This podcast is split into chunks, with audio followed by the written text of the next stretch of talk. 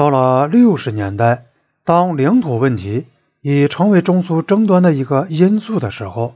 印度和俄国的立场就更加类似了。苏联同印度一样，拒绝全面地重新谈判边境问题，像尼赫鲁一样，俄国人一再表示他们愿意，甚至是渴望同中国讨论对边境进行微小的调整，但拒绝进行全面的边境问题谈判。1964年，《真理报》写道，没有人否认沙皇政府是执行了掠夺政策，中国皇帝也是竭力采取这种政策的，但是目前的边界是由实际生活和条约定下来的，也不容忽视。中国早已很清楚地说过，他们准备尊重旧条约，但俄国像印度一样对中国的保证充耳不闻。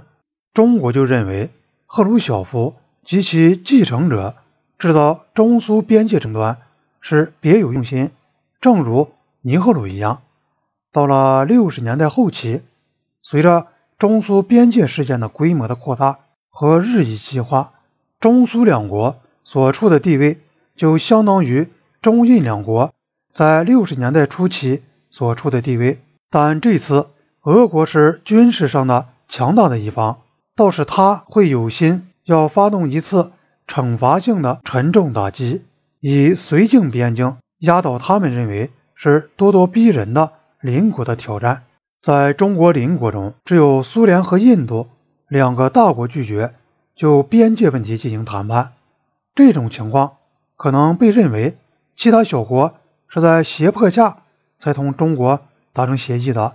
但是中国同弱小邻国的谈判经过和协议内容证明，这种想法是不合事实的。看来更可能是由于俄国和印度自以为比中国强大，这就使得他们认为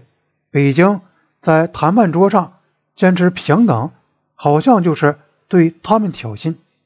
1960年，中苏争吵加剧，中国在意识形态上驳斥赫鲁晓夫的修正主义时，就把莫斯科对印度的支持当成一项主要罪状。根据北京的分析，西藏叛乱是尼赫鲁想右转的标志，现在印度民族资产阶级政权已进入第二个发展阶段，工人、农民和知识分子已起来同资产阶级进行斗争。尼赫鲁为了延长自己的寿命，就制造了同中国的边界纠纷。在这种情况下，真正的共产党人应该走的道路是很清楚的，他们必须反对印度政府，支持印度的被压迫阶级的反政府斗争。但是赫鲁晓夫放弃了阶级立场，继续支持印度资产阶级，甚至站在他们一边反华。中国认为这表明赫鲁晓夫对形势的分析是歪曲的和腐朽的。莫斯科毫不动摇地继续支持印度。据北京估计，到1963年4月，苏联对印度的经济援助共计50亿卢比，数目虽然比较小，但意义重大。1960年秋，俄国揭开了中国认为是严重挑衅的新篇章。苏联由小量援助开始，随后向印度提供规模庞大的军事援助。印度国防部代表团赴莫斯科，订购了安东诺夫12重型运输机以及猎狗式直升飞机，这两种飞机都由涡轮引擎发动，适合在拉达克16000至17000英尺的高空飞行。印度用重型运输机向列城运输军事物资，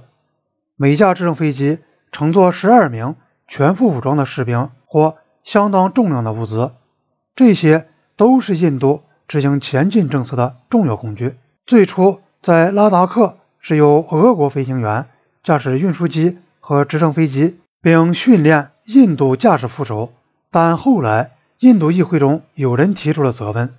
他们害怕俄国人会把印度军事装备情况泄露给中国。据报道，1960年印度还同苏联就洽购米格式喷气战斗机的问题进行了谈判，但由于英美政府的强烈抗议，谈判拖了下来，交易也推迟了。但到了1962年夏季，终于证实印度将获得米格式飞机。在北京看来，苏联不只是从道义上支持尼赫鲁，而犯了意识形态上的错误。它进而发展到背信弃义，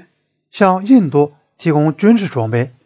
而印度正是靠这些装备加强边境活动对付中国的。正如中国评论赫鲁晓夫时说的，他还支持印度反动派对社会主义的中国发动武装进攻，去鼓励和帮助印度反动派向中国进行军事挑衅。1961年秋，中国认识到印度在西段增强军事活动是有目的、有协调的行动，企图片面地以武力来实现其印度的领土要求。印度政府是有意结束2年前空喀山口冲突发生以来的边境平静状态。尼赫鲁和印度政府看来是正式向中国进行挑战。